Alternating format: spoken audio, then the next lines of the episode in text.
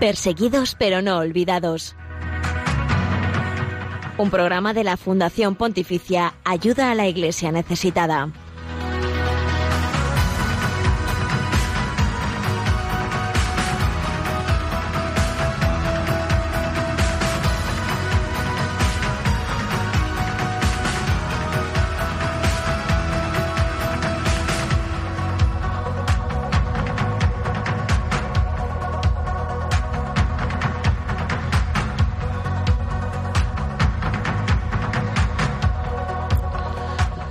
Dice el refranero popular, año nuevo, vida nueva.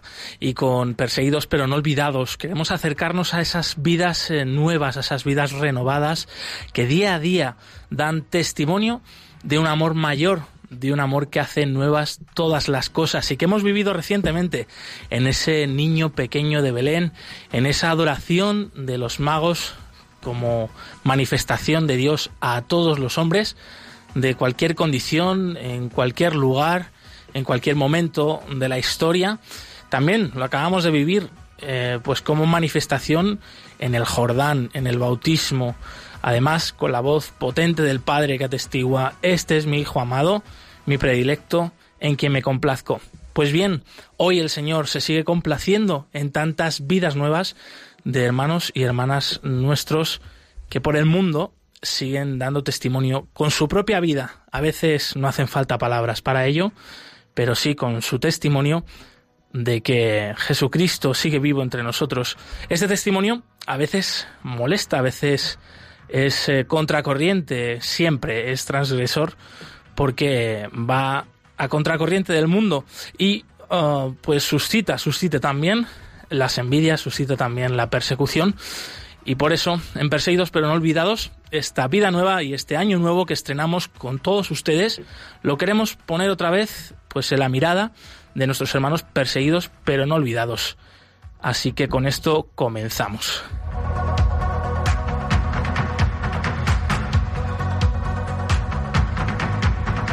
Las 11 y 2 minutos, las 10 y 2 minutos en las Islas Canarias. Año nuevo, vida nueva. Nieves Barrera, bienvenida a este programa. Buenos días, Josué. Muchas gracias y feliz año. Eso es, estrenamos el año con todos los oyentes de Radio María y estrenamos el año también contigo. lujo tenerte, Nieves. Y también, pues año nuevo, vida nueva para eh, pues nuestro técnico eh, Javier Esquina, como siempre, muchísimas gracias por estar aquí. Muchas gracias a vosotros y muchas gracias a a Radio María para que todos los oyentes nos puedan escuchar. Y también agradecemos ahí a ese equipo que tienes a tu lado y detrás de ti. Bienvenidos todos. Bien, hoy 15 de enero, la Iglesia, entre otros santos, también celebra a San Francisco Fernández de Capillas, eh, un santo no tan conocido, pero muy nuestro, porque él era un misionero español dominico que estuvo en Filipinas y más tarde en China, donde murió como mártir. Como saben, pues siempre encomendamos nuestros programas, eh, pues eso, a la protección de, de, la Virgen María, también de nuestros santos y especialmente, pues en concreto, hoy que celebramos este mártir tan particular, pues nos encomendamos a él y nos acordamos eh, con él, pues por la Iglesia de China hoy, ¿no? Para que pues pueda vivir con libertad y con paz su fe en Jesucristo.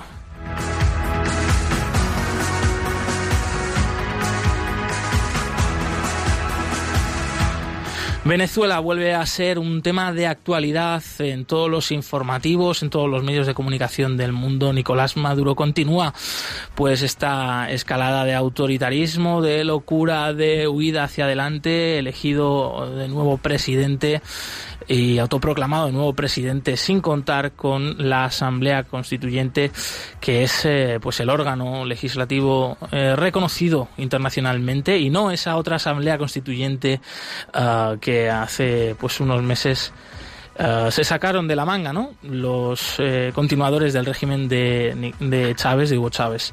Y continúa, desgraciadamente, además del plano político, pues la crisis social, ¿no? Eh, la crisis económica también en el país, provocada, ¿no? Por este régimen sin sentido, que pues no está mirando sin duda por los más pobres, por los más necesitados.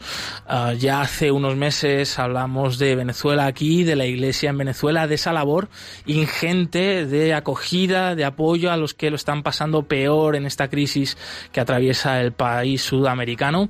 Y volvemos a hablar de ello y para pues conocer más de cerca cuál es esta misión que está desarrollando esta iglesia valiente de Venezuela a través de los obispos, los sacerdotes, los religiosos, los laicos, los laicos comprometidos, pues tenemos, vamos a tener en unos minutos aquí en el programa al sacerdote Daniel Ramírez de la diócesis de Barinas, que nos contará, pues en concreto, ¿no? Cómo se están viviendo estos momentos allí, eh, pues cómo está afectando esto también a la vida de la iglesia y también haremos alusión, pues a, la reciente reunión que han tenido, pues la conferencia episcopal venezolana, eh, pues en, en, una asamblea y en la cual, pues han elaborado un comunicado, ¿no? Describiendo, pues esta particularidad política que se está viviendo y denunciando que pues eso los propios dirigentes eh, que, gobiernan un país pues se legitiman ¿no? en sus labores de servicio no y cuando esta labor pues está al revés no destruyendo la sociedad pues eh, no es moral. Lo han dicho así alto y claro no es moralmente inaceptable esta situación. Lo escucharemos también de voz de los obispos eh, que está pasando en Venezuela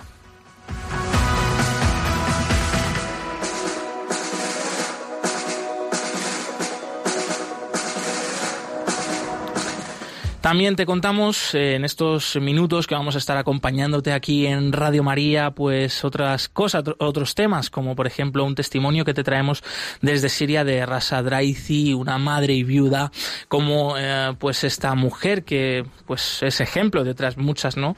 Están siendo realmente héroes en medio de esta guerra de Siria, héroes pacíficos que pues tratan de sacar adelante a sus familias pues con mucho esfuerzo también sin perder la esperanza y vamos a conocer cuál es la clave ¿no? de que esta mujer siga adelante con esta situación que tiene. Y también te hablaremos del informe Libertad Religiosa, precisamente sobre Venezuela, ya que es el tema central de hoy. Vamos a conocer también cómo está la libertad religiosa allí, según las leyes, según la situación eh, del país, eh, la respuesta de nuestros hermanos cristianos ante esta situación. Y eh, también te hablaremos de los próximos eventos, de la agenda, de las actividades de ayuda la Iglesia necesitada alrededor de nuestro país, de España. Eh, pues bien, vamos a continuar y como siempre empezamos con eh, unas palabras eh, del Papa Francisco, estas del pasado domingo, durante el rezo del Ángelus en la plaza de San Pedro del Vaticano. Pero antes, recordar los otros canales para poder contactar con el equipo del programa aquí en directo y que pues nosotros encantados de contestaros a todos aquellos que nos transmitís vuestras inquietudes, vuestras sugerencias, vuestras propuestas. Aquí van. Para empezar, podéis seguirnos desde Twitter, arroba ayuda al neces. También nos pueden dejar sus comentarios con el hashtag almohadilla no les olvides. También pueden seguirnos en Facebook en Ayuda a la Iglesia Necesitada. Y nos pueden dejar sus comentarios en el correo del programa perseguidos pero no olvidados arroba radiomaria.es. Y en Instagram somos Ayuda Iglesia Necesitada. Recordamos que, recordamos que también eh, todos los que queráis, pues eh, nos podéis seguir a través del Facebook Live de Radio María. Ya hay bastante gente por ahí viéndonos. Bienvenidos a todos los que nos estáis dejando vuestros comentarios de bienvenida precisamente, de gracias, de mensajes. Ya nos escribís desde otras partes del mundo incluso. Eh, pues nada, aquí también sois acogidos y dejar, dejarnos vuestros comentarios, vuestros mensajes que los iremos contestando aquí en directo seguramente. Pues vamos allá a escuchar esas palabras del Santo Padre y de ese reto que nos ha propuesto el pasado domingo durante el rezo del Ángelus en la Plaza de San Pedro del Vaticano. Atentos.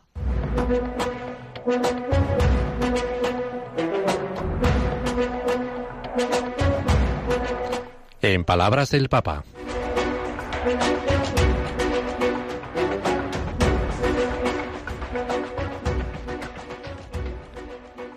La festa del battesimo del Signore es una ocasión propicia. Per rinnovare con gratitudine Queridos hermanos y hermanos, la fiesta del bautismo del Señor es una ocasión propicia para renovar con gratitud y convicción las promesas de nuestro bautismo, comprometiéndonos a vivir cotidianamente en coherencia con ellos. También es muy importante, como ya les he dicho, varias veces, conocer la fecha de nuestro bautismo yo les podría preguntar, ¿quién de ustedes conoce la fecha de su bautismo? Pues una invitación del Santo Padre que yo creo que, que es importante, es bonito que, que aprendamos, que sepamos. Eh, no sé, Nieves Barreras, si tú sabes cuál es o cuál fue el día de tu bautismo. Bueno, una vez tuve mi partida de bautismo en la mano, pero sinceramente no me acuerdo. Qué que pena. hacer una copia. Exactamente, exactamente. Pero no, y es importante, ¿eh? porque es el nacimiento a la vida verdadera, con lo cual es, pues podríamos todos ver y buscar cuándo nos hemos bautizado. Eso es. Ya que nos encanta celebrar, pues eso habría que celebrarlo muchísimo más. Oye, pues un buen propósito, ¿no? De año nuevo este. Sí. Eh, el averiguar y el saber el día de nuestro bautismo y tenerlo en el corazón, ¿no? Ese día, pues dar gracias a Dios especialmente, Ujú. ¿no? Dar gracias a Dios por muchas cosas, porque primero porque nos han hecho hijos de Dios, pero también por los padres que nos han llevado a ello, ¿no? Que, que no todo el mundo tiene esa suerte. Hay tantos sitios donde la gente no es bautizada porque los padres no conocen y porque y por eso es tan importante la, la labor de los misioneros, ¿no? Sin duda, un gran regalo que nos han hecho nuestros padres, ¿no? El regalo de la fe y, y de esto, ¿no? De ser hijos de Dios. Eh, por cierto, que eh, la fiesta del bautismo yo creo que para ti además es una fecha, eh, una fiesta muy importante, muy entrañable porque tú has tenido la suerte de visitar Tierra Santa varias veces, has vivido allí durante meses. Efectivamente. Y conoces incluso el lugar, ¿no? Del bautismo del Señor, lo has visto con tus manos. ¿Qué, te, qué, qué recuerdos te traen ese lugar y ese momento? Pues la verdad es que es un, es un lugar en el que uno es como que reconfirma todo lo que, primero en los viajes que se van haciendo, que por cierto recomiendo a todo el mundo, si se puede, pues uno reconfirma todo lo que ha ido viviendo y toda su vida espiritual. O sea, no solamente una visita, es un- el llegar allí significa ponerse delante de lo que supone el bautismo, las promesas del bautismo y en todo lo que se cree. Y cada vez que he ido, mira que he ido veces, ¿eh? porque en todos estos años he estado muchas veces allí, pues cada vez es importante en sí misma, porque es recordar y un poco lo que ha dicho el Papa, eh, tener coherencia con esto que, hemos, que, que nos han invitado a hacer nuestros padres y que después hemos renovado. Pues también lanzamos ese reto a todos aquellos que nos estáis siguiendo a través del Facebook Live, aquellos que estáis en las redes sociales con el hashtag no les olvides, eh, que nos comentéis cuándo fue vuestro bautismo eh, y también si habéis tenido pues la suerte como Nieves de estar allí en el lugar de Tierra Santa, en el Jordán, donde se bautizó Jesús, pues que nos contéis también esa experiencia y la compartiremos aquí en antena. Y ah, pues continuamos, continuamos con Perseguidos pero no olvidados aquí en Radio María.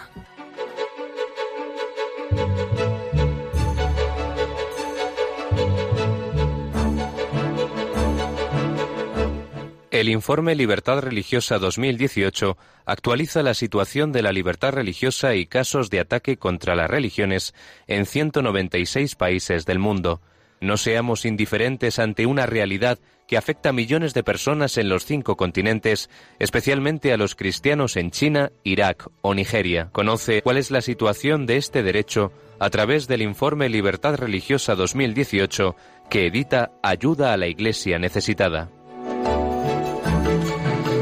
Ahora que estamos a comienzo de este 2019, pues eso, como decíamos, muchos, muchas cosas, muchos temas de conversación, pues son pro, son propósitos del año, eh, qué nos deparará este nuevo año. Eh, miramos hacia el futuro. También hemos mirado hacia el pasado, ¿no? Hace unos días cuando despedíamos el año.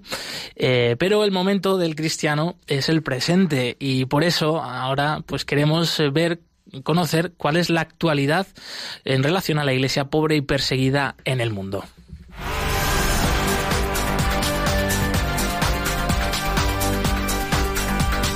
Queremos que sea noticia.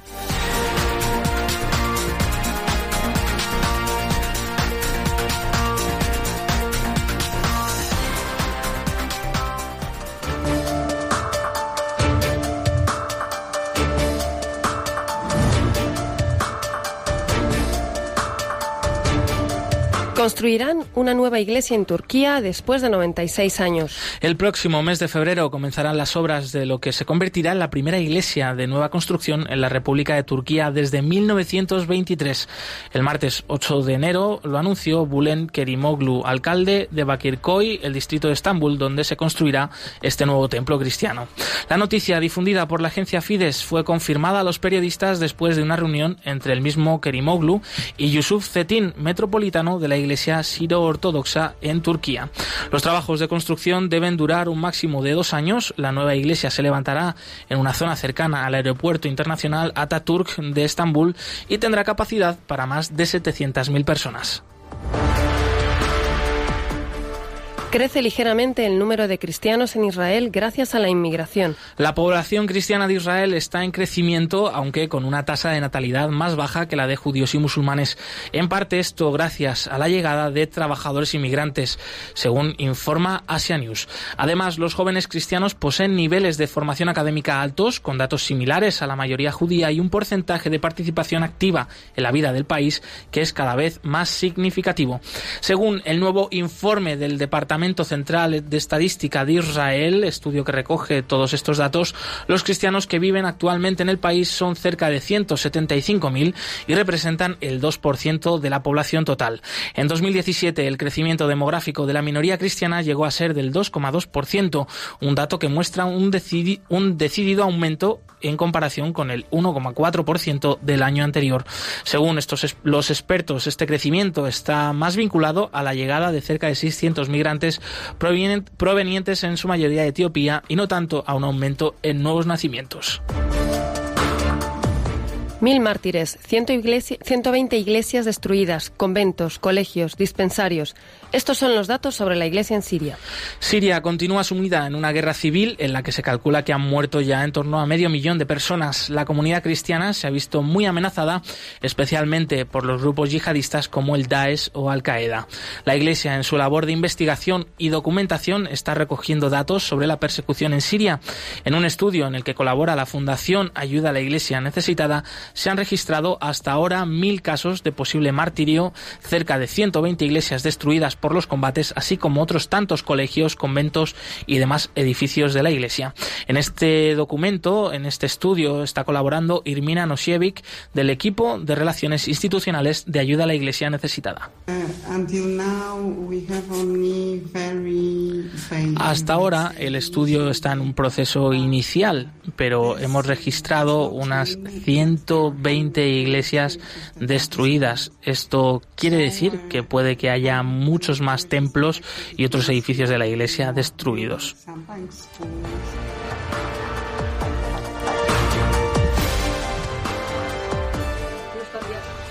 Los patriarcas y obispos de las iglesias de Jerusalén denuncian una exposición de arte blasfema en Haifa, Israel.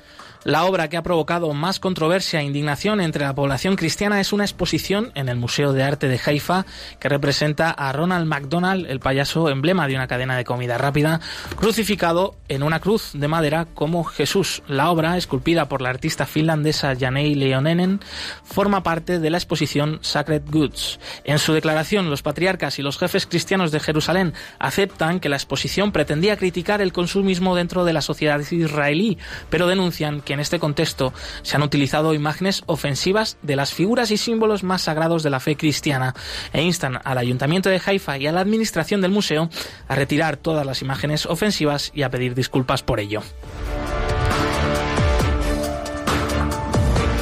Un nuevo ataque contra una iglesia en Assam, norte de India, hace saltar las alarmas de cara a las fiestas navideñas. Los, los los obispos católicos de la India se lamentan por la nueva ley aprobada esta semana por el Parlamento indio que reserva puestos de trabajo y vacantes en las escuelas para las castas altas de la población, así como denuncian nuevos ataques contra iglesias y templos en la India, como es el último caso, el de un templo en Assam, en el norte de India.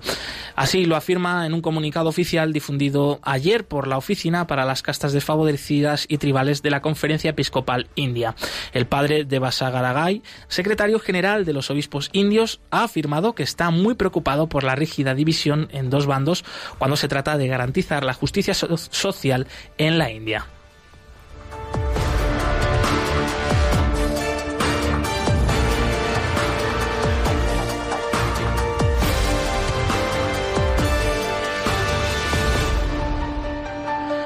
Para más información eh, pueden visitar la web y conocer eh, día a día la actualidad de la Iglesia pobre y perseguida en eh, la web ayudalaiglesianecesitada.org.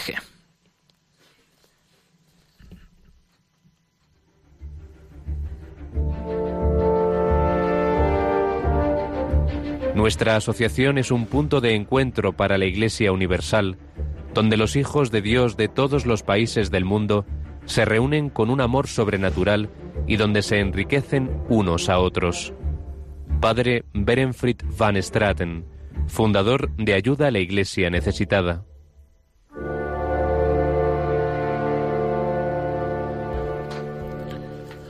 Lo que hicieron a uno de estos hermanos míos más pequeños, a mí me lo hicieron, es el título de la última exhortación del episcopado venezolano que se hizo público el pasado 9 de enero.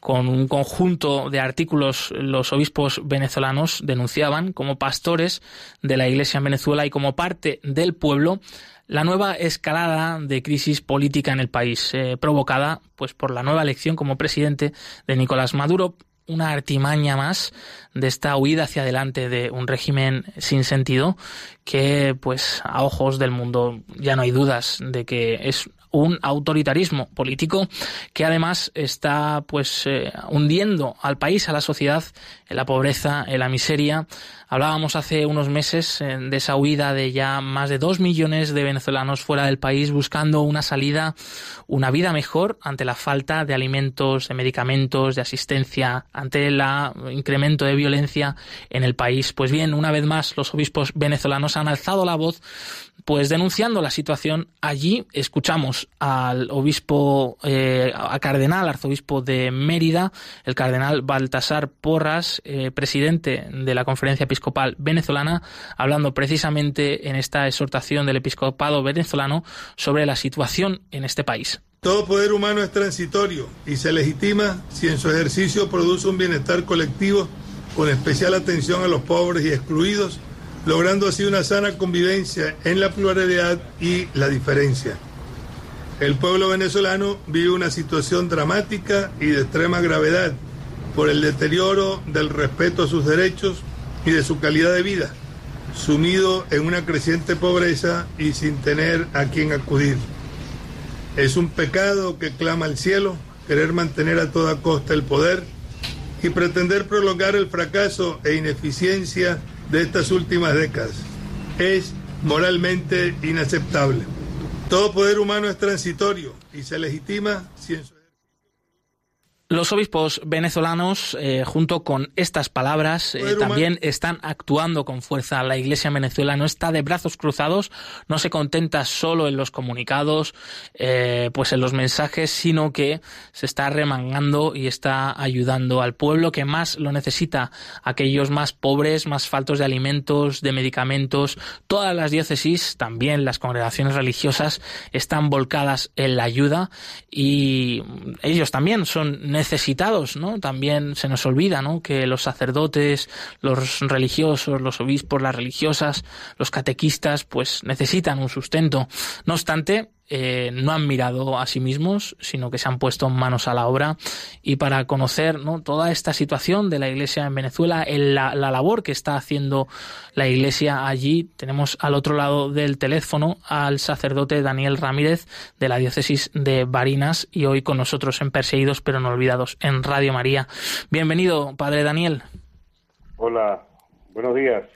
Un saludo, una alegría tenerte aquí. Acabamos de escuchar este último comunicado de los obispos venezolanos eh, pidiendo ¿no? que se mire por la gente más necesitada en el país, por esta crisis política, pero también social, económica que está atravesando Venezuela.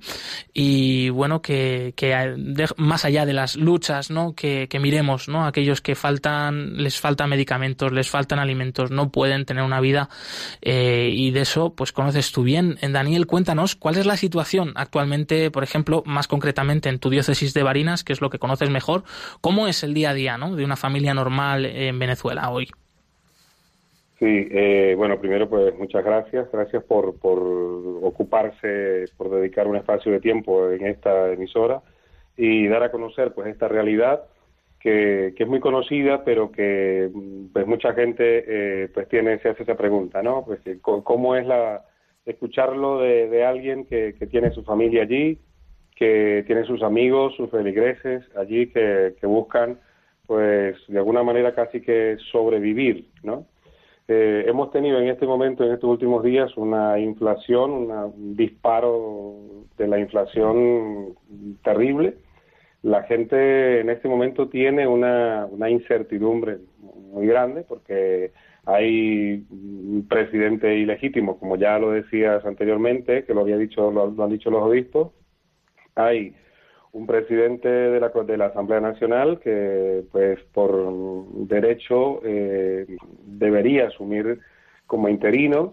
en fin, la gente no sabe a ciencia cierta qué, va a pasar y en el día a día pues la gente mm, busca, por lo menos en mi diócesis, en, esta región, que es una de las regiones menos afectadas, porque es una región donde es, un, es rural, eh, la gente vive del campo, pero aún así con mucha incertidumbre, eh, con muchísimas dificultades para conseguir la comida, eh, con muchas dificultades para conseguir los dólares, porque está dolarizada la economía venezolana. Ya tú vas a comprar hasta un café, eh, parece mentira, pero la gente dice, bueno, pues te lo vendo en dólares, ¿no? Y la gente no tiene dólares. Entonces, mm, mm, hay una, una sobrevivencia por, por conseguir pues, los dólares para porque el dinero pues no alcanza absolutamente para nada. Ayer el, el presidente eh, hizo una eh, subió el, sueldo mínimo mm, pero no sirve no alcanza ni para comprar bueno pues qué sé yo un, pollo y un kilo de arroz no sé. Entonces mm, mm, la gente vive pues con mucha incertidumbre eh, con una sobrevivencia y pues la gente lo que busca en este momento es eh, buscar conseguir a alguien que te ayude desde fuera o busca salir, algún familiar que, que, salga, pero la gente en este momento mm, no puede pensar, eh, por lo menos la gente que yo, que, que yo conozco en su mayoría, no puede pensar en, un futuro estable, sino en una sobrevivencia. no, no hay otra forma. Padre Daniel, ¿esto cómo está afectando también a la vida mm, pastoral de la Iglesia, ¿no? al día a día de, la labor mm, con los feligreses, con las familias ¿no? que acuden a las iglesias, pues a la misa, a celebrar su fe? ¿Cómo afecta esto también a esta parte ¿no? que, que quizá pues no se comenta tanto en los medios de comunicación? Sí, bueno, eh, comúnmente las crisis, eh, la Iglesia mm, a lo largo de la historia siempre eh, ha, aparecido como esa institución que apoya, que acompaña, que respalda, que, que de alguna manera es para la gente pues el único lugar prácticamente donde se sienten eh, acogidos, donde no se sienten instrumentalizados. Y mm, en este momento en Venezuela, eh, ahora reciente, con las fiestas, eh, las celebraciones de Navidad, pues muchísima gente. Hemos tenido, mis compañeros, mis hermanos sacerdotes, testimonios que he escuchado de ellos muy bonitos. la gente ha acudido masivamente. Ayer precisamente tuvimos en Venezuela eh, la procesión, eh, la, Divina Pastora, que es la tercera eh, más grande del, del, mundo, y, la gente se, se, aferra a su fe. Los sacerdotes, mm, que también son afectados por esta situación, porque aquí no se escapa nadie, pues buscan de alguna forma a enlazar eh, con Cáritas de, Venezuela y Cáritas mm, diocesana y bueno, las Cáritas parroquiales, eso es algo que se ha fortalecido muchísimo en la iglesia venezolana y han podido acompañar y mm, subsidiar eh, algunas cosas. Desde aquí nosotros también hemos enviado medicinas, eh, lo que hemos podido. Entonces buscamos la forma de ayudar desde fuera y los sacerdotes y los feligreses y Cáritas está apoyando a la gente, acompañándole, visitándole, se hacen jornadas, eh, hay médicos voluntarios y mucha gente. Lo que hemos visto, lo que se puede ver es que la gente, a pesar de, de la situación, mm, la iglesia mm, ha podido, está pudiendo eh, de alguna manera ofrecer lo que puede eh, a la gente y eso hace que la gente se sienta eh, acogida, se sienta acompañada por la iglesia. Muchísima participación de la gente en las iglesias, eso, eso mm, hay que decirlo. La gente se aferra a, su fe, pidiendo pues eh, a Dios que podamos salir de esta situación. Hay mucha esperanza, justo en este momento se ha vuelto a levantar la esperanza por esta situación que se está viendo en este momento pero eh, sí podemos decir que, la iglesia mm, venezolana, y en este caso la iglesia diocesana de, Barinas, eh, ha podido atender, eh, acompañar eh, a la gente y la gente se siente, pues eso, acogida, los sacerdotes van a los hospitales, van a las casas de mayores, eh, a los a los diferentes a los barrios eh, pues a llevar lo que pueden. Se hacen unas especie de ollas comunitarias etcétera no sobre todo el punto de vista de, comida pero sí que ha habido un acompañamiento y una respuesta un acompañamiento por parte de la iglesia y una respuesta por parte de la gente que se ha sentido acompañada eh, padre Daniel cuál dirías tú que ahora mismo son las necesidades de esa iglesia que está acompañando a su pueblo de Venezuela los más necesitados proveyendo alimentos medicamentos eh, lo más urgente. ¿Qué necesidades eh, tienen hoy eh, los sacerdotes, los obispos, los religiosos, las religiosas para pues desarrollar esta labor? bueno, las necesidades, lo prioridad, la prioridad es, la comida, los alimentos y las medicinas. En, en, los hospitales, bueno, aquello es tétrico, la verdad, es indescriptible la gente prefiere no, no ir a, eh, pues, si puede de alguna manera remediar, pues bueno, pero en los hospitales más bien la gente se, se, enferma más o puede hasta adquirir otra, otra enfermedad peor, ¿no? Eh, las medicinas y la comida, pues yo creo que son las, las, necesidades eh, primordiales en este momento en, en Venezuela y pues sí que hemos tenido y bueno y pedimos o sea seguimos pidiendo pues a, la gente que pueda que, siga solidarizándose y ayudando porque esta inflación de la que te hablaba hace un momento va a hacer que la gente no pueda adquirir los alimentos o sea no no no tiene poder adquisitivo o sea lo único que va eh, con lo que nosotros los que estamos fuera enviamos es que prácticamente la gente puede eh, eh, puede comer porque en estos días un sacerdote que está aquí en, en Roma y ha ido a visitar a su familia que tenía años que no iba que está estudiando acá me decía ¿cómo es posible? Anoche hablaba con él, me decía, mm, Daniel, cuatro, equivalente a cuatro dólares un café. Madre mía. ¿Cómo, cómo, te lo tomas? O sea, que al final eh, 18 eh, mil bolívares, que fue lo que subió eh, eh, el ejecutivo del salario mínimo ayer, mm, llega a 6 dólares. va a ser muy difícil. O sea, si no es porque hay ayuda, de verdad, porque mira, tenemos que agradecer, yo aprovecho aquí para agradecer a todas las personas que se han solidarizado con nosotros desde afuera, yo creo que la gente estaría, por lo menos, o sea, muchísima más gente estaría aguantando hambre o mucha gente ya habría muerto, porque nosotros hemos tenido, allí en esta diócesis que te digo, la diócesis nuestra, eh, hemos, hemos encontrado en los barrios, eh, eh, que no es una ciudad muy grande, que es una ciudad relativamente pequeña comparada con otras, y, allí hemos encontrado niveles de desnutrición bastante elevados. O sea, que se han hecho se han hecho proyectos con instituciones internacionales para sacar a niños de la desnutrición, mm. imagínate. Daniel, ¿qué esperanza queda eh, para Venezuela? ¿Se ve un futuro que, en el que pues eh, no, no haya esta situación política del país y que la economía mejore y que la situación de las personas también mejoren y puedan volver los que se han ido?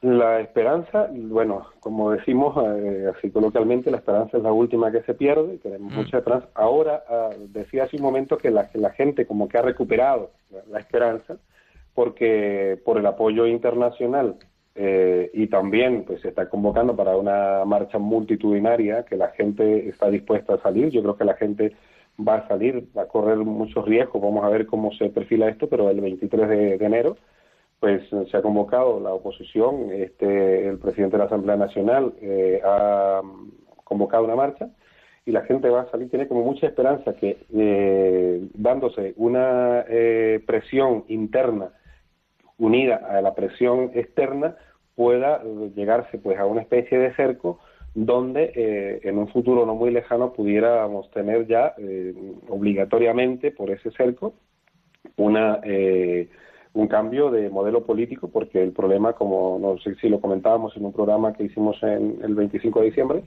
eh, la solución es un cambio de modelo político. No, la esperanza, la gente tiene la esperanza de que esto cambie. De hecho, lo han dicho también los obispos, lo ha dicho el presidente de la conferencia episcopal, Monseñor José Luis, en su discurso inaugural de la, de la asamblea. Él lo ha dicho también los obispos y bueno, por, por activa y por pasiva se ha dicho que si se continúa con este modelo político no vamos a salir. O sea, la solución es cambio del modelo político y la gente espera que esto cambie y debería, debería cambiar en, en, un futuro no muy lejano, no sabemos cuánto, pero si seguimos contando con el apoyo internacional, que cada día se sigan sumando y luego con una presión interna por parte de la gente, es lo que lo que esperamos. Sin embargo, la gente tiene mucho miedo a salir precisamente porque porque teme por, por su vida pero también la gente dice, pues si me quedo, pues tengo también por la vida porque luego me voy a morir de hambre. Eh, padre Daniel, la Iglesia de Venezuela, eh, con su voz valiente, con su actuación, eh, no obstante, también sufre la presión por parte del gobierno. ¿Hay algún tipo de represalia contra los obispos, contra los sacerdotes? No, no. En este momento tenemos que decir que no. Han habido en algún momento determinado ciertas eh, no sé si alguna amenaza en un momento determinado, con algún obispo, con algún, porque bueno, ha dicho algunas cosas fuertes. Ahora no sabemos cuáles han sido las reacciones con la con el discurso de la homilía y las, las, eh, las exigencias que ha hecho la conferencia episcopal recientemente y con las de ayer que han hecho los obispos en esta procesión multitudinaria de la Divina Pastora. No sabemos, el año pasado si hubo una pequeña una persecución al, al, obispo Monseñor Víctor Hugo Basade, que fue el que dio un discurso bastante fuerte, pero mm, no ha sido más. No, no, tenemos que decir que ellos, eh, pues en ese sentido, pues yo creo que históricamente es, es, lo último que ellos dejan de este tipo de sistemas políticos y ellos saben, sobre todo, pues Venezuela es un, país, es una población católica y, y la Iglesia también tiene mucha credibilidad. Entonces, eh, eh, ellos, ellos pues, pues, por supuesto que eso lo tienen los analistas políticos, lo saben, de un lado y del otro, y no se van a meter con la Iglesia porque además no les conviene, porque sobre todo porque la Iglesia eh, es la que está acompañando en este momento a la gente, es la única institución con credibilidad en la nación y no se van a meter con ella.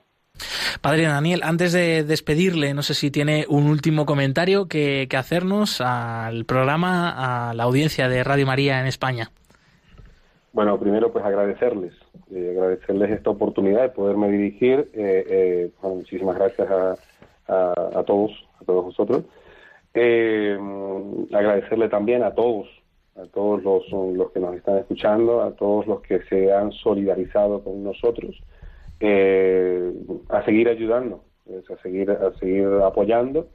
Eh, tenemos, seguimos teniendo necesidades. Desde aquí, los que estamos, estamos intentando hacer lo que, lo que podemos, pero en los que nos puedan ayudar. Nosotros estamos buscando la manera de ayudar también a los sacerdotes, eh, pues a los del seminario. Ayer hablaba con el economo del seminario, porque bueno, yo fui economo de la diócesis allí antes de venirme, conozco bastante este, este tema y, y sé las necesidades que tienen. Entonces estamos procurando buscar las formas de ayudarles, o sea, con algo así sea, qué sé yo, pues 50 eh, o 100 euros que podamos mantenerles al mes, pues que ellos los puedan, que puedan disponer de ellos, porque es la única, es la moneda que, puede ayudar. El bolívar no vale nada, como le decía anteriormente. Entonces, bueno, los que nos puedan ayudar, pues que sigan ayudando, pues a las instituciones que están ayudando, eh, a través de, de, Cáritas, medicinas, nosotros también estamos recogiendo medicinas aquí en, Colmenar Viejo, donde estoy yo, si alguien quiere apoyar, pues la verdad que se lo agradecemos muchísimo, las estamos haciendo llegar, gracias a Dios llegan. Y estas dos cosas, lo que es eh, para alguna olla comunitaria, para darle comida a la gente, eh, bueno, y sobre todo, pues pedirles oración. Mm. Sigan rezando, sigan, sigan orando, nos unimos, yo sé que el mundo está rezando, bueno, todos a unirnos a rezar, pues hacer esa, pedirle a Dios y a la Santísima Virgen María que nos ayuden porque necesitamos salir cuanto antes de esta situación, porque necesitamos que, que no muera más gente, que no se enferme más gente, y que no sufra más gente que esta crisis, pues eh, que después va a tener unas, unas connotaciones sociales, porque en este momento se siente más lo económico, pero lo social está afectando muchísimo a nuestro país. Y bueno, pues que sigan eh, rezando eh, por nosotros y, bueno, seguimos unidos, somos una nación que es muy vinculada, España con, con Venezuela, y agradecemos mucho. Y también a los que están llegando, hay mucha gente que está llegando aquí, pues ayúdenlos con lo que puedan, porque la verdad que hay mucha gente aquí que está llegando y que no, no, no está, está ilegal, para que pues puedan tener algo para un trabajo, lo que sea, y puedan pues, ayudar, porque la gente que está afuera es la que está prácticamente ayudando a los que está adentro. Pues padre Daniel Ramírez eh, de la diócesis de Barinas en Venezuela, muchas gracias por haber compartido tu testimonio con nosotros. Gracias eh, este programa que hicimos especial de Navidad, terminamos el año contigo, comenzamos el año también y pues te agradecemos una vez más eh, tu colaboración y eh, tu atención a los micros de Radio María. Un fuerte abrazo. Un abrazo.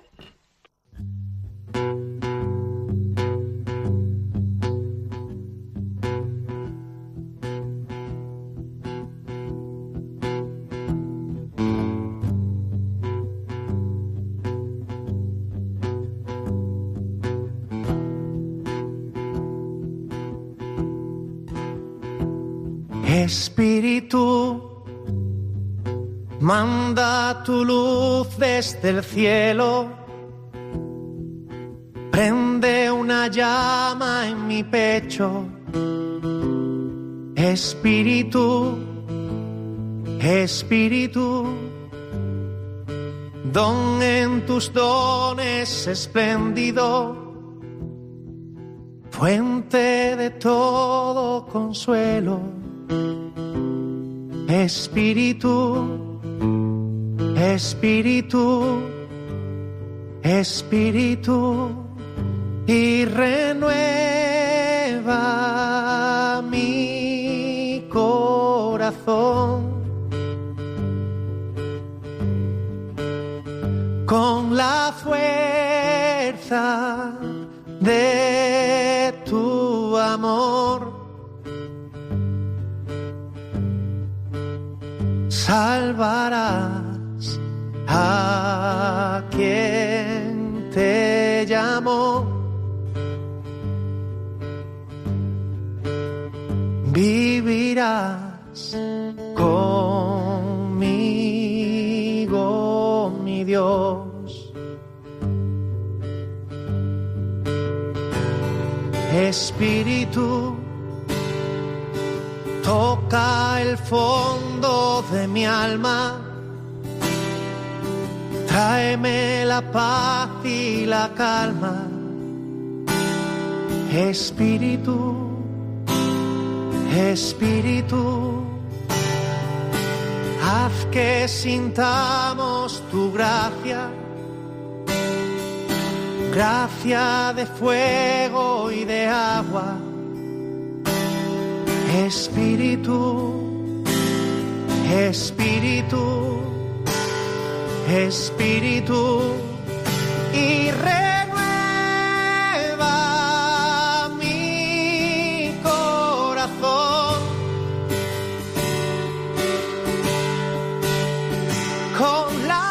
11 y 43 minutos, las 10 y 43 minutos en las Islas Canarias. Estás escuchando el programa Perseguidos pero no olvidados, acompañando a la iglesia pobre y perseguida alrededor del mundo. Acabamos de hablar con el sacerdote Daniel Ramírez, venezolano de la diócesis de Barinas, que nos ha hablado de la situación de la iglesia en Venezuela y de esa respuesta heroica, valiente de nuestros hermanos cristianos que están apoyando a los más necesitados en esta crisis social, política que atraviesa el país sudamericano. Y seguimos eh, para traerte un testimonio de Siria. Antes de eso, queríamos comentar los eh, las sugerencias, los mensajes que nos estáis mandando desde el Facebook Live de Radio María, que estamos muy agradecidos que compartáis con nosotros. Por favor, seguir compartiendo, lo seguiremos comentando aquí a lo largo del programa. Sí, es, fan, es fantástico ver desde dónde nos escriben, desde todas partes. Mira, tenemos además ya, van contestando al reto, ¿eh? Uh -huh. tenemos ah, qué a, bueno. Sí, sí, tenemos a Juan Antonio que nos dice que le bautizaron el 15 de abril. Ey. El del 51, o sea, felicidades porque llevas un montón de años siendo hijo de Dios, ¿no? Tenemos, mira, desde, mira, fíjate, desde Panamá, José de León nos escribe, o sea, que saludas a todos los que están con la JMJ, que sí, ya que estamos dentro ahí. De nada empieza. Efectivamente. Sí. Y algunos ya han empezado el viaje. Exactamente. También tenemos desde Toledo, pero mira, mira, desde Jorge, desde Melbourne, Australia, Toma nos ya. escribe. Es una maravilla Jorge. hasta dónde podemos llegar, ¿eh? Y con todos estos testimonios por allí. Y bueno, bueno, hay de todo. Aquí hay otro, otra persona que también nos contesta el reto. Sobre el bautismo, su fecha Sobre de bautismo, si Sí, ha estado sí. en Tierra Santa. Hay una- mira, eh, Flora dice que, nos, que fue bautizada en los nueve días de su nacimiento, el 22 de diciembre. Qué, mara- qué Mm. maravilla, en Navidades, ¿eh? Buena fecha. Sí, y tenemos gente, María, mm, que nos dice que estuvo en Tierra Santa y que renovaron en el Jordán el bautismo. Ey, Bueno, qué bueno, especial, qué especial. Totalmente. Javier Esquina, creo que también querías comentar, ¿sí? Sí, el 5 de enero del 65. ¿Fue el día de tu cinco, bautizo? cinco días de haber nacido. De regalo de Reyes, Toma fíjate, Regalo qué, de qué- Reyes. qué regalazo te hicieron tus padres. Sí, sí, sí. Qué Toma bien, qué afortunado. Pues bien, vamos a escuchar entonces el próximo testimonio que hemos traído especialmente desde Siria de Rasa Raiz- Draizi, una mujer madre cristiana y viuda, pero que no pierde la esperanza.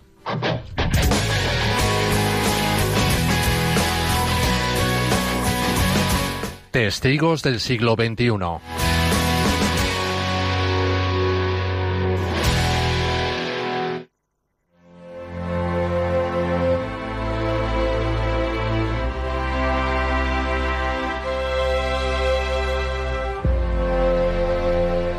El sufrimiento y la desesperanza es un hecho cotidiano entre los sirios que viven sumidos en una guerra fratricida desde hace ya más de siete años. Más aún, al gran drama de convivir con la violencia, haber huido de su casa o perder todos sus bienes para, por las bombas se suma a la muerte de sus seres queridos, en ocasiones por la violencia, otras veces por la enfermedad y la precaria vida de una sociedad empobrecida. Es el caso de Rasa Draizi, que tenía solo 23 años cuando recibió la dura noticia de que su también joven marido, Michael, había muerto. Ella, además de quedarse sin su marido, perdió el sostén económico para mantener a su familia, madre de dos hijos, que, encontraba, que se encontraba frente a una situación que solo empeoraba desde el comienzo del conflicto armado. Lo relata así a un equipo de ayuda a la iglesia necesitada que se ha desplazado a Marmarita, Siria, para conocer su testimonio.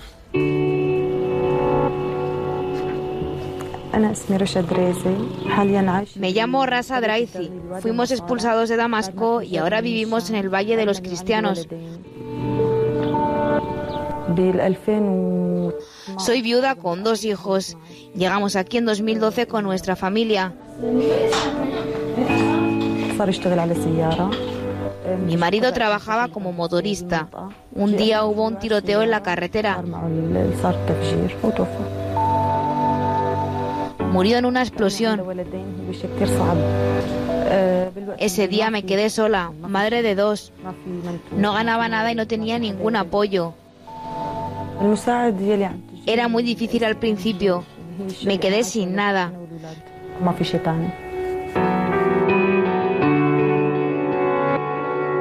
La ayuda que recibimos de ayuda a la iglesia necesitada fue el único apoyo para mí y mis hijos. Mis hijos no han faltado ni un solo día a la escuela. Michael está en sexto grado y Rachel está en tercero. Son muy inteligentes y tienen las mejores notas. Estoy intentando fomentar la fe en mis hijos. Nuestra fe es lo que nos ha dado fuerza en estos tiempos difíciles. Quiero agradecer a la gente que nos apoya. Su ayuda realmente cambia vidas. Yo y mis hijos somos el testimonio de eso.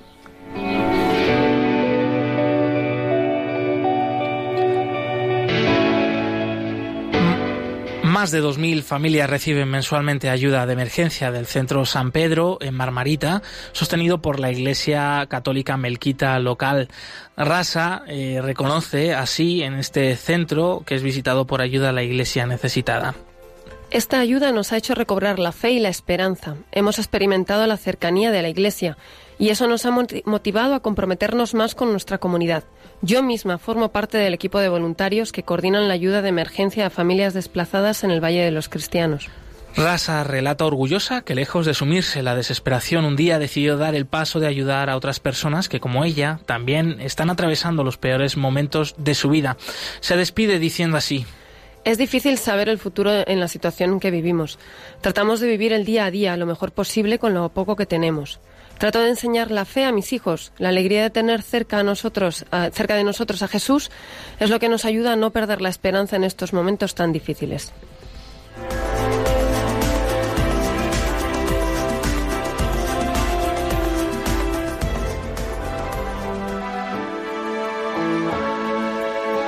El cristianismo es la religión más perseguida en el mundo. Conoce de cerca esta realidad en Perseguidos pero no olvidados, un programa de ayuda a la iglesia necesitada en Radio María.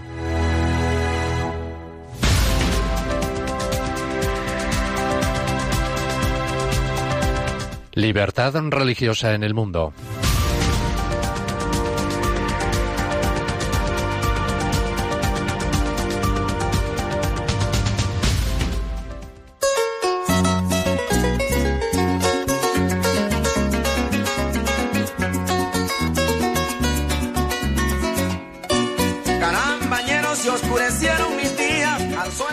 Preámbulo de la Constitución de Venezuela invoca la protección de Dios en lo que respecta al establecimiento de una sociedad democrática que asegure los derechos fundamentales, como es el de igualdad sin discriminación. El artículo 59 de la Carta Magna declara que el Estado garantizará la libertad de religión y de culto. Establece asimismo que toda persona tiene derecho a profesar su fe religiosa y cultos, así como a manifestar sus creencias en privado o en público, mediante la enseñanza u otras prácticas, siempre que no se opongan a la moral, las buenas costumbres y el orden público. El artículo 61 defiende la libertad de conciencia y de expresión. Dicho esto, se establece que la objeción de conciencia no se puede invocar para eludir el cumplimiento de las leyes. Conforme al artículo 89, está prohibido todo tipo de discriminación en el trabajo. El Estado venezolano también reconoce los derechos de los pueblos indígenas, entre ellos su derecho a la libertad religiosa recogido en el artículo 119. Según el artículo 121, los pueblos indígenas también tienen derecho a mantener y desarrollar sus costumbres y valores, incluyendo su espiritualidad y sus lugares de culto. En el ámbito de la educación, el Estado se declara laico y conserva su independencia respecto a todas las religiones. A los padres se les reconoce el derecho de elegir la educación religiosa de sus hijos. En julio de 2016, la Conferencia Episcopal Venezolana afirmó que el país se hallaba al borde de una crisis debido a la carestía de alimentos y a la falta de medicinas y material hospitalario. Los obispos declararon que el Estado de Derecho se había debilitado y que la democracia se había resquebrajado. Pedían al gobierno que permitiera la entrada de medicamentos al país, ofreciendo sus instalaciones para su recepción y distribución. En diciembre de 2016, la conferencia episcopal criticó las políticas económicas del presidente Nicolás Maduro y tras señalar que los pobres y los marginados eran los más perjudicados, hacía un llamamiento a la solidaridad y a la manifestación pacífica. La Universidad Católica Andrés Bello afirmó en abril de 2017 que no podía permanecer en silencio entre la violación de derechos humanos y solicitó al gobierno que pusiera fin a la represión de los manifestantes de las manifestaciones pacíficas. En mayo de 2017, la conferencia episcopal rechazó la propuesta presentada por el presidente Nicolás Maduro de convocar una Asamblea Nacional Constituyente al considerarla innecesaria y peligrosa para la democracia. Los obispos pidieron, en su lugar, soluciones no violentas.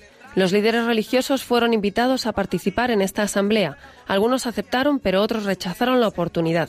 La Confederación de Asociaciones Israelitas de Venezuela, la CAIF, declaró que tenía una postura apolítica y solicitó que se acometieran iniciativas conforme a la ley, la ética y la moral.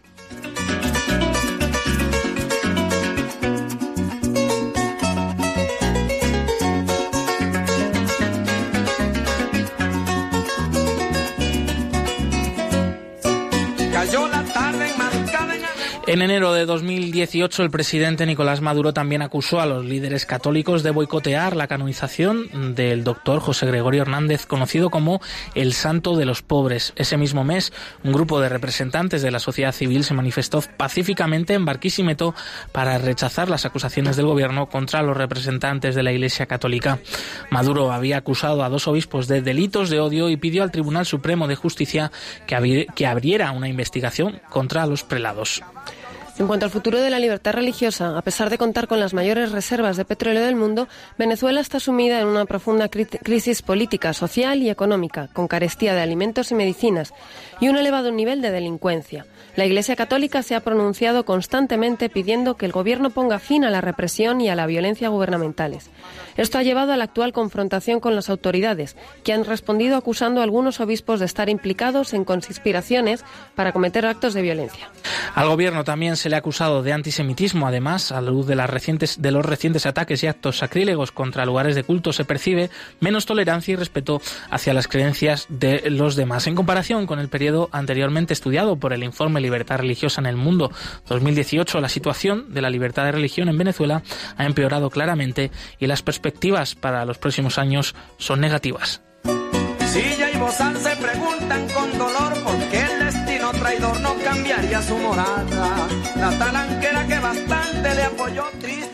Y vamos a conocer ahora pues cuáles son los próximos eventos de ayuda a la iglesia necesitada. Abrimos también el teléfono de la emisora por si acaso alguien quiere comentar aquí en directo rápidamente pues algo de lo que hemos hablado aquí, su apoyo a los cristianos en Venezuela, a los cristianos en Siria. Pueden llamar ya al 91005 9419 91005 9419.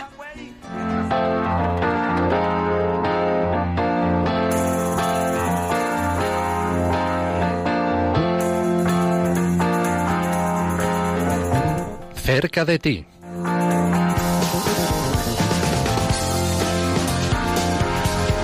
Nieves Barrera, compañera del Departamento de Promoción de Ayuda a la Iglesia Necesitada. Cuéntanos cuáles son esos eventos que tenemos por delante en Ayuda a la Iglesia Necesitada. Empezamos con un evento potente que es una exposición fotográfica sobre cristianos perseguidos en Zaragoza, que estará desde el 19 hasta el 27 de enero en la parroquia de San Miguel de los Navarros. Además habrá alguna visita guiada con lo cual yo recomiendo que la gente es la nueva Expo Foto, va a ser muy interesante, sí, y una nueva perspectiva de todo lo que hay en el mundo. Y yo les recomiendo porque esto nos va a llevar a lo de siempre, a los tres pilares, a la información, a la oración y a emplear el tiempo para, para, para ellos. Eh, también, eh, bueno, aunque hablaremos de ello en los siguientes programas, recordamos que van a empezar a presentarse el informe Libertad Religiosa en distintas diócesis de España, norte, sur, este y oeste.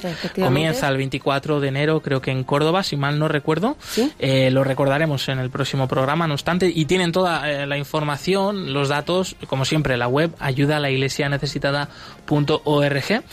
Pues eh, hasta aquí llega el programa de hoy, se cumple el tiempo de decir adiós, pero seguimos unidos, por supuesto, en la oración por unos y otros, entre unos y otros, y también por los cristianos en Venezuela, en Siria, el resto de lugares eh, que te hemos traído aquí a este programa de hoy, perseguidos pero no olvidados. Te recordamos que puedes volver a escuchar el programa en el podcast de Radio María y bien, pues recordamos también las vías de comunicación con el eh, equipo del programa, ¿no? A través de Facebook Ayuda a la Iglesia Necesitada, a través del Twitter arroba Ayuda Igles Neces, a través del Instagram también Ayuda a la Iglesia Necesitada y en el correo perseguidos pero no olvidados arroba radiomaria.es.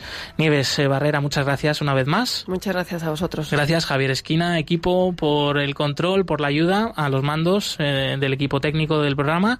Continúa aquí la programación con el rezo del Ángelus. Nosotros nos volvemos a escuchar el próximo martes 22 de enero, movidos por el amor de Cristo al servicio de la Iglesia que sufre. Un fuerte abrazo y hasta pronto.